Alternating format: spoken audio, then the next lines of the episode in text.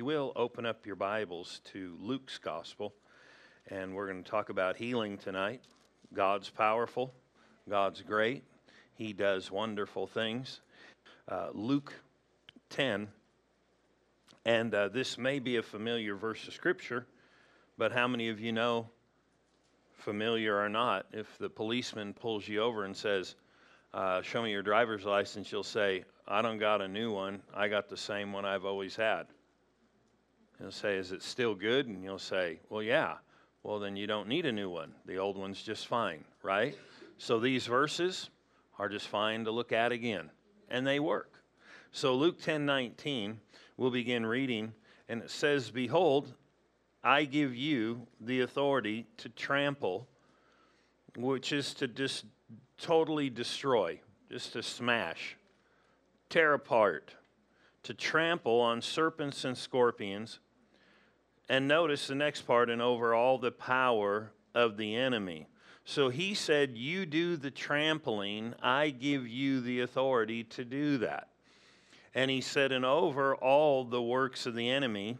And then he said, And nothing shall by any means hurt or do harm to you. So you have a right to trample on things that could do harm to you. Right? And he said, Nothing shall by any means hurt you or harm you, but how many things are in this world that want to harm us? So you have to trample them under feet. But I'm going to read this again and look at something else here. He said, Behold, I give you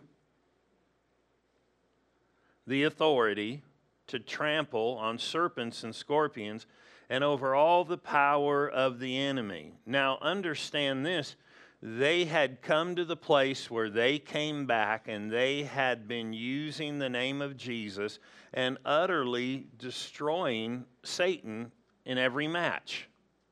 In other words, whenever they ran into a demon, possession, demon problem, whatever it was, they got victory over it and they came back and said, Look it, this is happening through your name. And uh, so they were pretty excited. But how did they trample him? How were they trampling him? They were trampling him. He tells us how in verse 17. Then the 70 returned. So this isn't the 12, this is 70 others. This isn't, you know, sometimes people get the idea well, if you're just one of the apostles, then you can have a miracle, you have authority, you have rights, you have privileges. But what he said was no, this was not even the 12, these were some other people. And he said, and then the 70 returned with joy, saying, or because and saying, Lord, even, notice that phrase, even. It's real important in this context. Because what are we talking about? Healing. But he said, even, even, or also.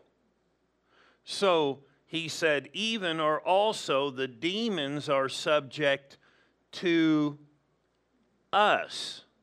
He said, in other words, he was saying also. In other words, whatever he was talking about, whatever they were talking about, they all came back with the same conclusion that even the demons are subject to us in your name. So when we use your name, when we use your name, even the demons are subject. And then he explains, and what does it mean they're subject? In other words, they have to respond to them. And how did they respond to them? Because they knew the Lord? No. Because they used his name. So the authority that he gave here after explained that they had to trample on serpents and scorpions and over all the power of the enemy was based on the name of Jesus. The way that they trampled on him and the way that they were not harmed by him it's real interesting. You never hear anybody in the New Testament that was dealing with a devil, that was a believer, ever get attacked or suffer harm from that spirit. But when you see other people experimenting and trying with the name, you see that they suffered harm. But here he said, they will not hurt you. But that, that in this context, he said they're subject to us. But notice, not just to us, the reason they're subject to us is in your name. So notice that phrase subject to you or me or us. How are they subject to me and to you? He said, in his name or through the use of his name.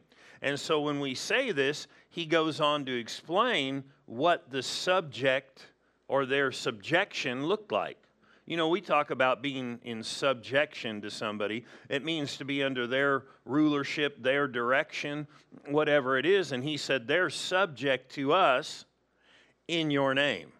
Not just to us, but in your name, they're subject. And Jesus said, they won't harm you, and you can trample them.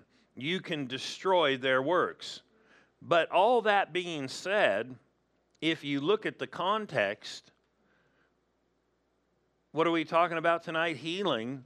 But he's connecting what he had already said or what they already knew to this other subject. So he said, if you put it over here, he said, even as. In other words, here and even as here. So they had just got explained or given instruction and direction and reasonings behind using his name. He said, Look, they're subject to you through my name, they will obey you, they will respond to you, and you can utterly destroy their works and deal with them and make them subject to you eh, so that no harm comes. But notice the connection Lord, even. So, though they explain this, and how that these things had to obey and how they trampled them and they did this, recognize he said even. Well, when he said even the demons, that means there was something else that was subject to them. It means that they were using the name for something else because in that verse 17, then the 70 returned with joy, saying, Lord, even the demons are subject to us through your name. We would say it like this they are also subject to your name. We found that through your name, not only were demons subject, or these other things, but demons were too. And then Jesus said, uh, verse 18, and he said to them, I saw Satan fall like lightning from heaven. Well, we know the stories in the Bible that Satan tried to sit where God was sitting and tried to take over. He tries to take over. And what did the Lord do? He tossed him out of heaven to the earth. We know that from the Old Testament. And so here he is down here on the earth. And we know how he operates because we see how he operated even with God. Tried to take over, tried to rule, tried to take a place that didn't belong to him. And what did the Lord do? Cast him out. Said, You don't get to stay here, get. And tossed him out down to the earth. And then he gave man authority over him. And man yielded way, thank God the Lord got the authority back. And so he said here in verse 19, Behold, I give you the authority.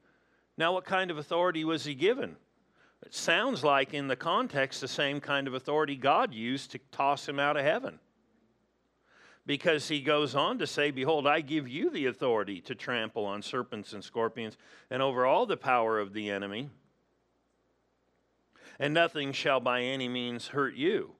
So he just got done saying, they said, look at their, they're subject to us. He said, oh, I saw when they were subject to God in heaven when they got tossed out. I, I, I give you that authority too. In other words, God tossed them out of heaven. You know, the devil knows what it's like to get tossed out. He does. And he knows you have the right to toss him out. But here's the thing how does he operate? He operates on lies and deception.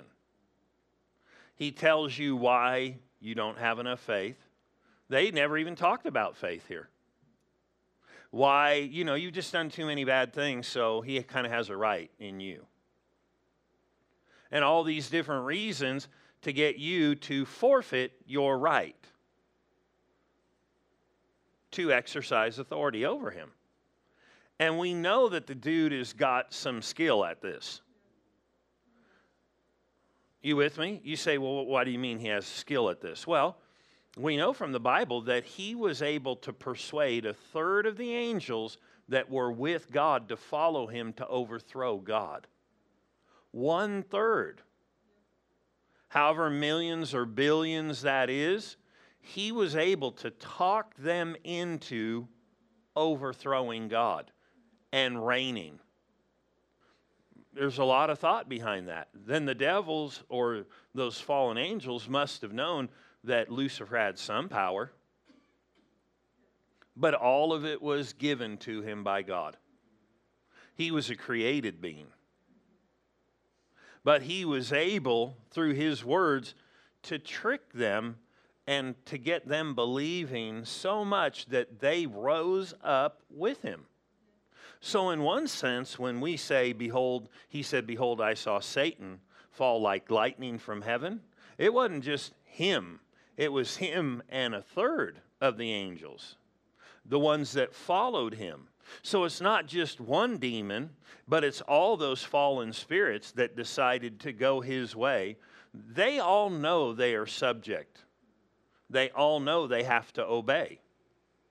But what happens is people don't always know and don't believe, and so they don't apply. And so here he said, I give you the, the authority through my name to do this. And you can trample him under feet. But that authority has to cover because this is kind of an add on or a we found this out.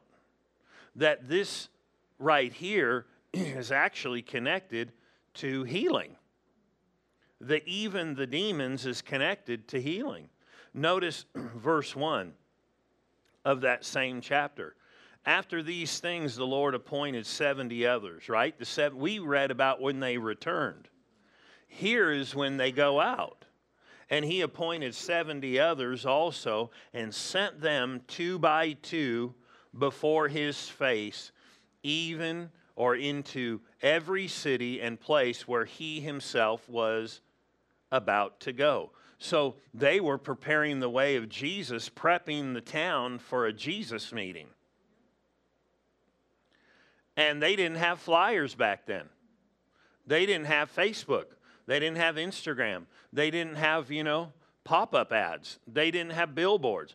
So Jesus said, You go, guys go before every city that I'm about to go. And they actually prepared the way so that the people were primed we can prime people and bring them to church so they're ready for the Lord. We can pray for people that we bring. We can pray for different people, you know, um, so their hearts turn. We can give them the message. We can prepare the way for them, so to speak. And that being said, they were preparing the way. So, what did they do? How weak was it? How powerful was it? He said, Then he said to them, The harvest truly is great. This hasn't changed. But the laborers or the people that are doing something about it are few. Therefore, pray the Lord of the harvest to send out laborers into his harvest. It's interesting that he says that to them and to the 12. But he didn't say, pray about yourself going. He just said, you guys go, but pray for more. So people who are going should be praying for others to go. And when I mean go, that doesn't mean leave here and go to Africa, but that could mean that, but it means to be someone who brings someone, reach someone, tell someone. And it says here, but whatever house, and he goes through carry no money bag, he starts giving these instructions. And then it says this, uh, verse 9, as he's giving these instructions for going. And when you enter into these cities, he said, and heal the sick there. He didn't say give it a try. He said, go do this. And say to them, the kingdom of God has come near to you. And what's he doing? He said, You go there, and we know it's in the context of using his name. He said, You go, use my name, and heal the sick. And then, after you heal the sick, once you got their attention, now say to them, The kingdom of God's near. And I bet you they told him, Jesus is coming to town, and uh, you're going to meet the man. And by the time he shows up, that town is at attention or going, whoa. And so what they did was they went out with the instructions of you just go out into every town. The first thing he said, he didn't even say explain a lot to him. He said, heal the sick and then tell them. So I don't know if they got people together, and the first thing he said, "Do you need anything from God?" And they said, it, it, "You know, if they're open to them praying." And then they prayed and healed the sick, and then they said, "The kingdom of God's near." And uh, just to let you know, because in the context, Jesus is coming to town. We have a little bit different message. We have a message that Jesus is returning to the earth. He's not coming in physical form, but he's returning to the earth. But you can have him in your heart right now, and you can have his life in you now. So, what's interesting here is when they were given this authority to go heal the sick, then read this. Let's read verse 9, the beginning, and then we'll jump to 17. And whatever city you enter, uh, I'm sorry, verse 9, and heal the sick there, and say to them, The kingdom of heaven is near or come near to you. In other words, you're experiencing God's kingdom right now. And Jesus is going to be in this town shortly. You're starting to experience it. Now, verse 17. Then the 70 returned with joy, saying, Lord, even or also the demons are subject to us in your name. So, in other words, you could read it like this Jesus, we went into the town and started doing exactly like you said. They had already watched him minister, they already knew what he was doing. They knew he dealt with sickness and disease, and they knew he dealt with demons too. So, they go into the town and they start using the name of Jesus and they start healing the sick, and they ran into devils along the way and started uh, delivering the people, commanding the people to be delivered of the power and commanding those powers to let go of them. So he said, Notice, and then the 70 returned with joy, saying, Lord, even the demons are subject to us in your name or through your name. In other words, what they just got done saying was, Hey, we went out and we were doing exactly what you said, and we were getting people healed and, and healing the sick, and we were healing the sick and healing the sick. And we found out that we, we cast out devils, and they were even subject. They also were subject. Just like sickness was subject to your name, demons were subject to your name. And we went out and we just started doing this, and, and we got such great joy. And Jesus said, um, verse 20, Nevertheless, don't rejoice in this that the spirits are subject to you. Yeah, they are. But in the context, he's saying, listen, sickness, disease, demons, the power of darkness are subject to you. But make sure that the priority of your rejoicing is this your names are written in heaven. That's where the pinnacle should be. My name's written in heaven.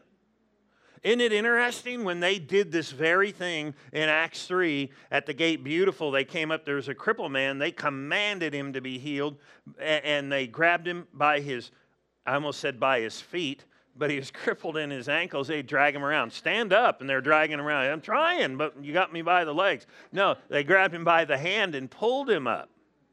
It's a different gospel version.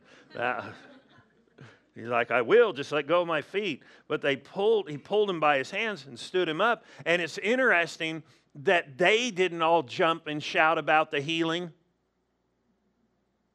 Only the guy who got healed.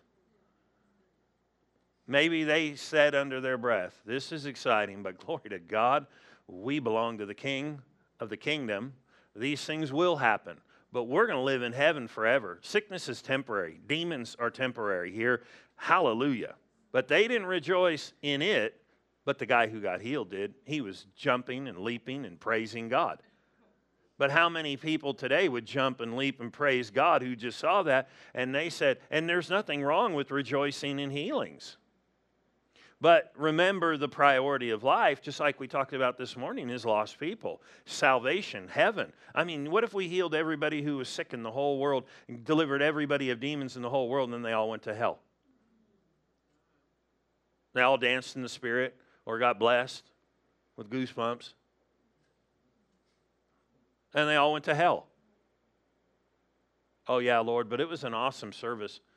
Should have been there. He's like, I was. That was my presence. Oh, yeah, that's right. You with me? God wants us to use our authority, wants us to use the power that's been given to us. And, and, He said, just like it's subject here, it's subject there. And so we need to know we do have power as believers, but we even have something more than these people do, did, because they didn't have the new birth, they didn't have new life this authority they were operating in, we operate in, but we have a step further. You knew that, right? Because they didn't have new life. They were not the temple of God. They were not what you are. They couldn't be until Jesus died and rose again. Now, we still have this authority because Jesus uh, expressed the facts that he said, Go into all the world and in my name cast out devils. He said, Heal the sick. But he said, You'll need to wait till you receive power on the inside, and the Holy Spirit will come on you and you'll be filled with power. So that was a dynamic they did not have. They had gotten authority or power that way, you know, and they could use the name but now we have something different than they had at that time. Because they were operating as men under the law who could not be saved, who couldn't have a brand new spirit, who could not be made eternally alive in the sense with the life of God. Now, all people will live, so to speak, forever, but not all people have the life of God. And so, Romans 8 is a very interesting chapter about the aspects of the Holy Spirit dwelling in the believer and the eternal life of God being in a believer. Uh, from the first verses on, you see that there's no condemnation to those who are in Christ. There is none. If there is any, it's a device of Satan. I mentioned that the other day in prayer a little bit that one of the enemy's devices is guilt, condemnation, sorrow. People need to know that. If you are an emotional person, then you need to learn to develop and challenge some of those negative emotions. It's the truth. Because he said, We're not to sorrow as the world sorrows, who has no hope. When people die, I know, you know, I've seen it over the years where somebody who sorrows wrong and then it just, when in the passing of somebody, and it, it just lasts and just messes them up for a long time. When he told us you can sorrow, but not like the world that has no hope not looking to the future when you get to see the person again if they're saved. And we know this when they turned that man who had not been living right over to Satan for the destruction of his flesh, he finally made an internal change and made some outward change. And he repented of what he was doing. And the Bible said, Paul said, have that guy come back in. He said, We are not ignorant of Satan's devices. So he said, We're not ignorant. Well, if they were not, and he explained what one of the devices was, we should recognize what the devices are too. He said, Lest he be overcome and swallowed up by too much sorrow. Just self condemned. Man, I just blew it. He said, Receive one back. He said, That is an attack of the enemy that can swallow them up. So you have to be careful of emotions because they can be devices, divisive right? Like one person said, I just speak my mind. Heard a preacher say he went to be at the Lord in the 40s and he was sharing how he ran into a lady who said, I just always have to speak my mind. He said, because her mind is not renewed, he said, she has very few friends. Because if our mind is not spiritually minded, what we speak may be detrimental and the enemy will try to attack people in the emotional realm or in their mind. And so we need to recognize there's no condemnation, and we need to be careful about highs and lows emotionally. You with me? Because the enemy will try to rob. Right? And so we're not ignorant of his devices. So if he he's working you, trying to get you down and get you sorrowful and feel condemned and feel guilty, no, he's trying to get an advantage, and we're not allowing that, right? But anyway, then the very next verse talks about for the law, which is the governing rule of the life, law of the Spirit, the Holy Spirit of life in Christ Jesus. It's the Spirit's life you receive in Christ Jesus made you free from the law of sin and death or spiritual death and its effects. So, in other words, your body will get old, but there are effects of spiritual death sickness, disease, demonic power, separation from God, poverty, and lack. The Spirit of God's in us. We should learn then how to activate and walk in that life. This is an aspect those people didn't have. So let's look at verse 13. Actually, let's not. We will, but not just yet. Uh, we'll start in uh, verse 9. But you are not in the flesh, but in the Spirit. Isn't that interesting? He told all these Christians, You're in the Spirit, not in the flesh. You could say, You're alive in the Spirit. He told him, Don't practice wrong things, or you will start becoming mindful of the flesh, and then it will ill affect you. But here he said, You're not in the flesh. Meaning this, because we're in the Spirit, this is an interesting thought, and I kind of mentioned it a little bit during the offering, but I'm going to pick up the thought. Because you are saved now, or sanctified or set apart or made new, you are not what you weren't once were. You know, because I believe we're probably talking to all believers here. So, therefore, the Lord wants you to make sure you put the right things in you, your body, and everything, because you are not what you once were. In other words, I used to be a sinner and live according to my carnal mind, so I would watch and listen to anything I wanted to, right? I did. And so when I got saved, now that I'm set apart, I don't put the same fuel in because I have become a new creation in Christ. If I put the same old fuel in myself that I ran on back then, I'm going to have problems because that fuel does not feed the new life that I have. It doesn't align me with it. It would be kind of like trying to give gasoline to a horse. Or trying to put straw in a gas tank. Hey, the straw works on the horse and the gas works in the car, but there are certain things that just don't work on one to the other. And when you try to feed yourself and try to do and feed the way the world feeds, you'll find that it don't work well. Why? Because you're set aside, so you need new fuel. That's why you need the truth of God's word, and you should be careful what you feed on, or you won't be running right. If you want to live like a horse, eat straw. If you want to go like a car, drink gas. If you want to be like a Christian, you got to renew your mind with the right truth. If you want to live like the world, keep feeding on what they feed on, even though you've got new life. But you won't be running properly because that fuel doesn't work in you. You with me? Free thought. So it's good to, to, to realize, you know, if the Lord deals with you about stuff, it's because He knows what belongs in your being. I mean, if you went to a car dealership and they said, "Hey, you put gas in here," and then then you get home and and you're like, "Man, all I got soda." Let's put soda in there. That's fine. What do they know anyway? They're the creators of the car.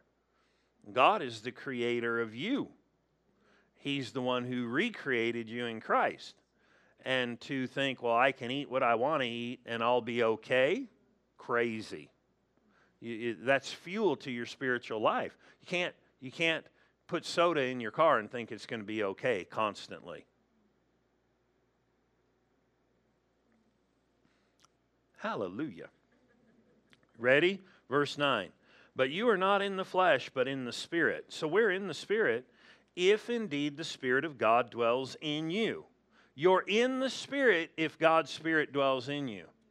If he would have stopped right there, we could come to our own determination whether God is in us or not. But notice he said this Now, if anyone does not have the Spirit of Christ, he is not his.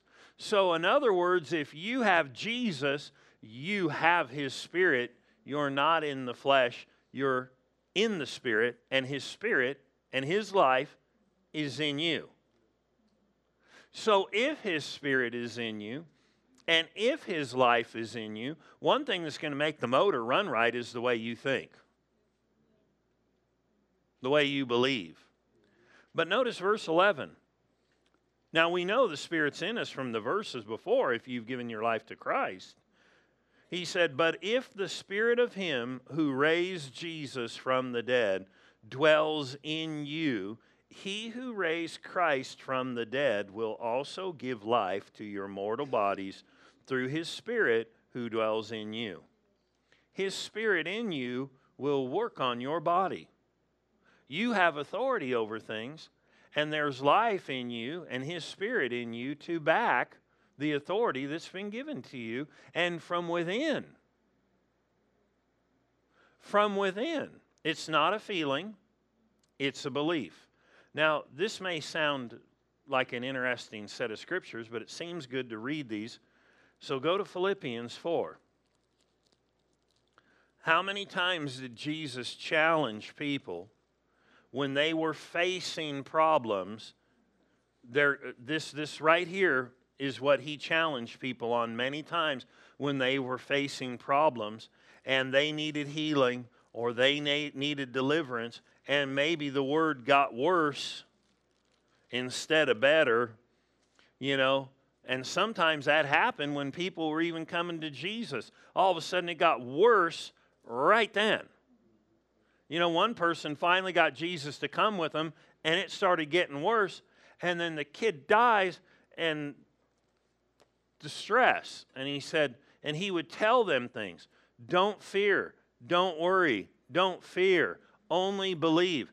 So, in understanding, we have authority over sickness and disease, and there is a power in us called God Himself, the Holy Spirit, the life of Christ, that is superior quickens, changes, and can, we need to recognize worry could be the enemy to this. So, Philippians 4, we're going to read this. It says in the eighth, uh, we'll read 4, verse 6. Be anxious, fretful, worrisome for nothing. That is a command. Do not worry about anything. Wow. Wouldn't it have been nice if he would have said, unless it's really hard? He gave a command. Jesus used this command concerning finances. He said, if you want your finances to be okay, you cannot worry.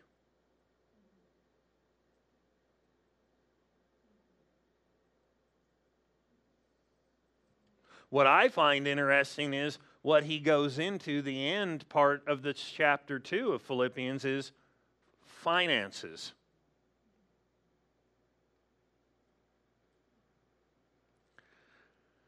But what was he teaching here? He was teaching a principle that Jesus also used concerning uh, living victorious over the power of the enemy. And boy, what did he say? Do not be anxious. Don't worry. Don't fret. Don't worry for nothing or in anything.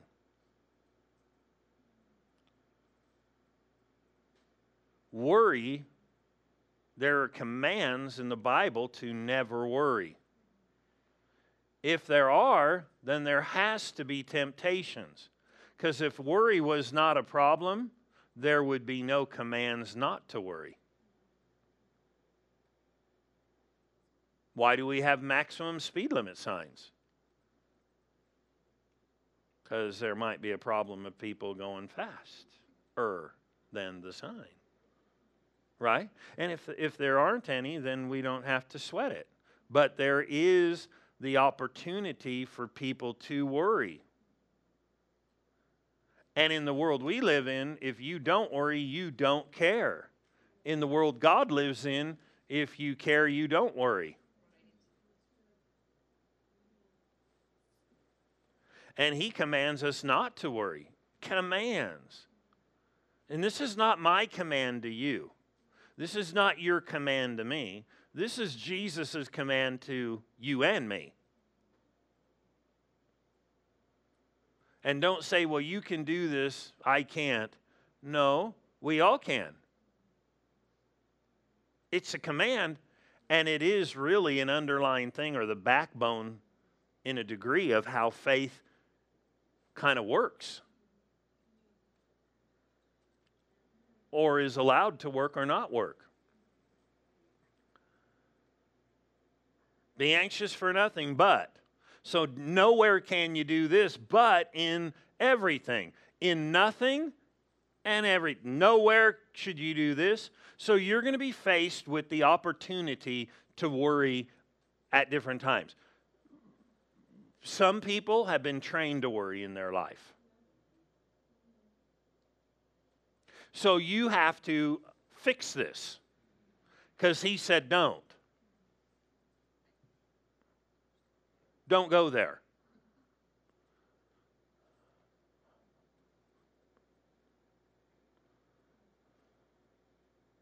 I feel like we need to run the credits right now and end. to be continued. You know, because it's like right then, you know, that's when they end it. And you're like, serious? You're going to do this in part two? I ain't going to watch this. Come on. Start it up again. Let's finish this. He said, Don't be anxious, but in everything, he said, pray. But it can't be a worry prayer. It can't be, oh my goodness, Lord. Because he just told you that can't be the way it is because he said, don't worry. So you can't be bringing a worry prayer. Right? In other words, in other words, if you don't pay attention, you'll think he's saying, don't worry about anything, but pray and go, ah, worry. No, he just got done saying you can't do that, so now pray. Then you're like, well, then what am I going to do? In other words, you can't go to him worrying and praying, so to speak. In other words, you can go there, but it can't stay with you. He said, Be anxious for nothing, but in everything by prayer and supplication. With thanksgiving, let your requests be made known unto God. In other words, when you go to pray, you give it over to God you quit worrying, you quit entertaining. If the temptation comes to dwell on it, you don't dwell on it. You fight to get your mind back on the answer. You fight the good fight of faith. You look and imagine the answer and don't ponder the problem. Don't ponder the failure. You'll have opportunities for this in, in areas with your kids, with your spouse, with your job, in life where negative images come because we live in a negative world. You didn't notice that? And people are trained negatively, but we can be retrained. So he said, Don't worry but pray with thanksgiving. Let your requests be made known to God and the peace of God. So after you give this over to Him and you thank Him that it's in His hands and you're not entertaining it anymore, you believe that you got the answer, He said, then give thanks. And when you do it this way, because your mind's not on the problem now, it's on the solution. The greater one's in me. Life and power is mine, authority is mine. Notice this. He said, Then the peace of God, which surpasses all understanding, will guard your hearts and minds through Christ Jesus.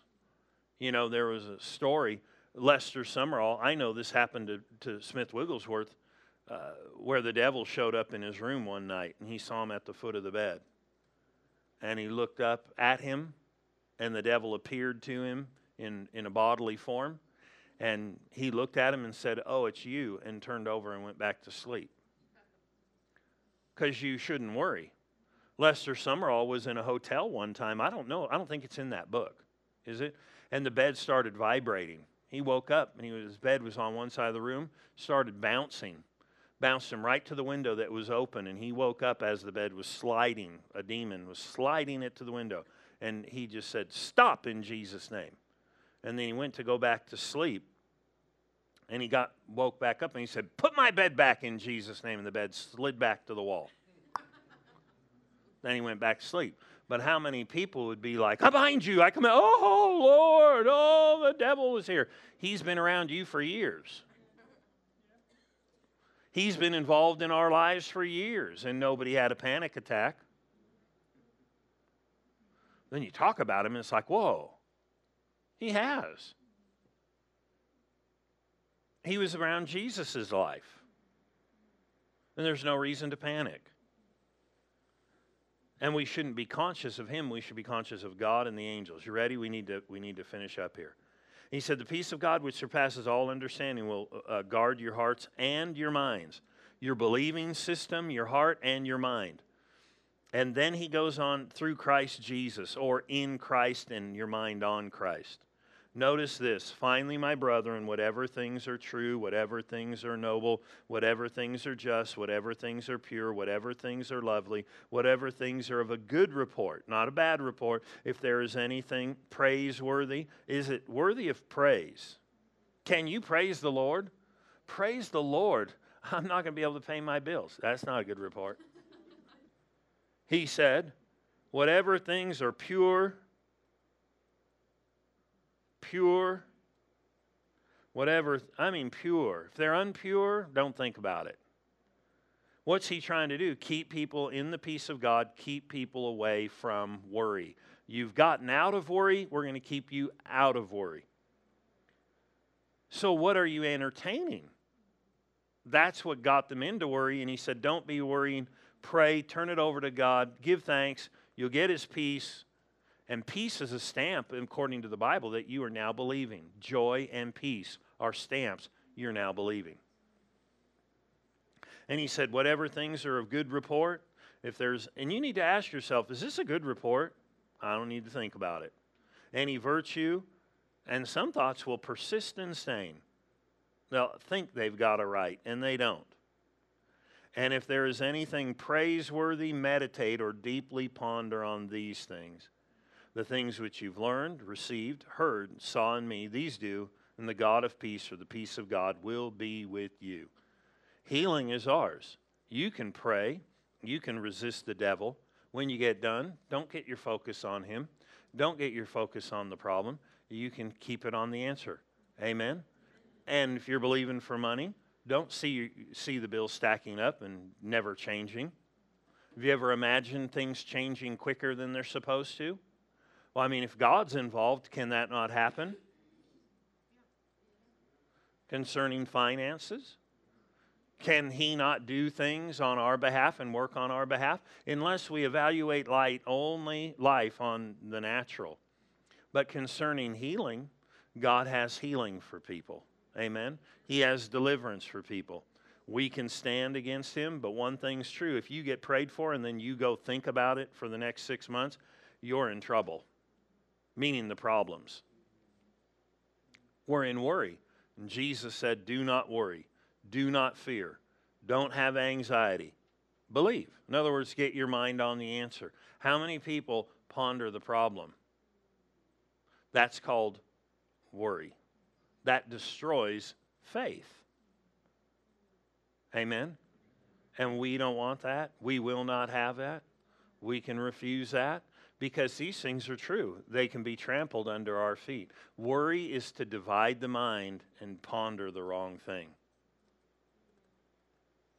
Amen. No wonder that would be bad fuel for me if I was pondering the wrong thing, wouldn't it?